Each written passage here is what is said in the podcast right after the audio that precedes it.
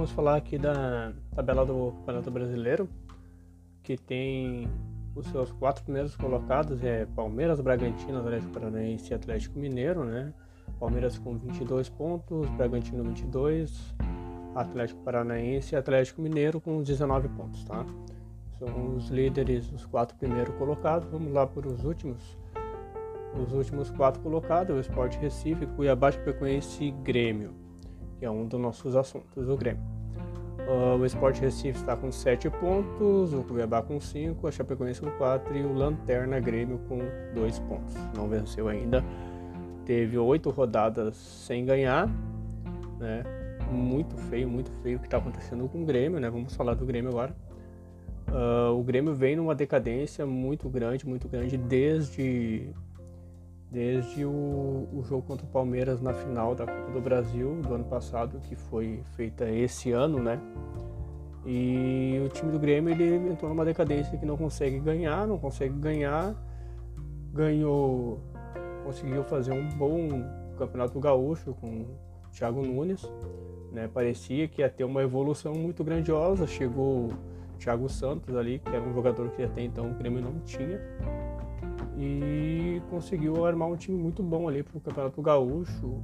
Começo da Sul-Americana foi muito bem. Porém, veio o Campeonato Brasileiro e não obteve vitórias. Foram sete partidas né, no, no comando do Thiago Nunes sem, sem vitórias. Ontem o Thiago Gomes assumiu, também não obteve sucesso. Né? Tá chegando agora o Filipão. Acho que amanhã, quinta-feira, dia 9, do 7 de 2021 ele está chegando lá para ser apresentado. Né? Já foi confirmado o Filipão no Grêmio. Uh, parece que a direção do Grêmio já cogitou em Guilherme Guedes ser titular na lateral esquerda. Tá? Guilherme Guedes. Falando um pouco sobre o time que jogou ontem, uh, o Grêmio eu acho que ele tem que mudar a forma de jogar, né?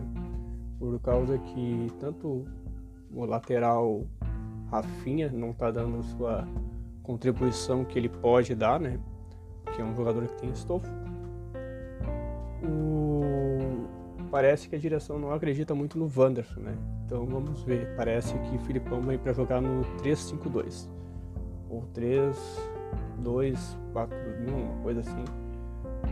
Uh, é um time que pode jogar lá atrás, então com Jeromel Kahneman e Juan, né? Uma prévia disso que vai ser a, a zaga. Eu jogaria ainda no mesmo esquema, né? Com dois zagueiros e laterais. Mas vamos ver o que, que ele vai fazer. Falando um pouco de Inter, o Inter está na 14 posição com 10 pontos, né? É, tá bem melhor que o Grêmio, mas não deixa de estar mal. O Inter nos cinco últimos jogos teve duas derrotas, dois empates e uma vitória. Uh, o time do Inter ontem foi engolido pelo, pelo São Paulo, né? Foi engolido, tomou um gol grotesco, igual o Grêmio tomou também. No começo do jogo, o Grêmio ainda foi pior, porque tomou aos 15 segundos, né? Um tamanho de um Storm. E o Inter não, o Inter tomou lá, tinha 5, 2 minutos de jogo, não me lembro bem.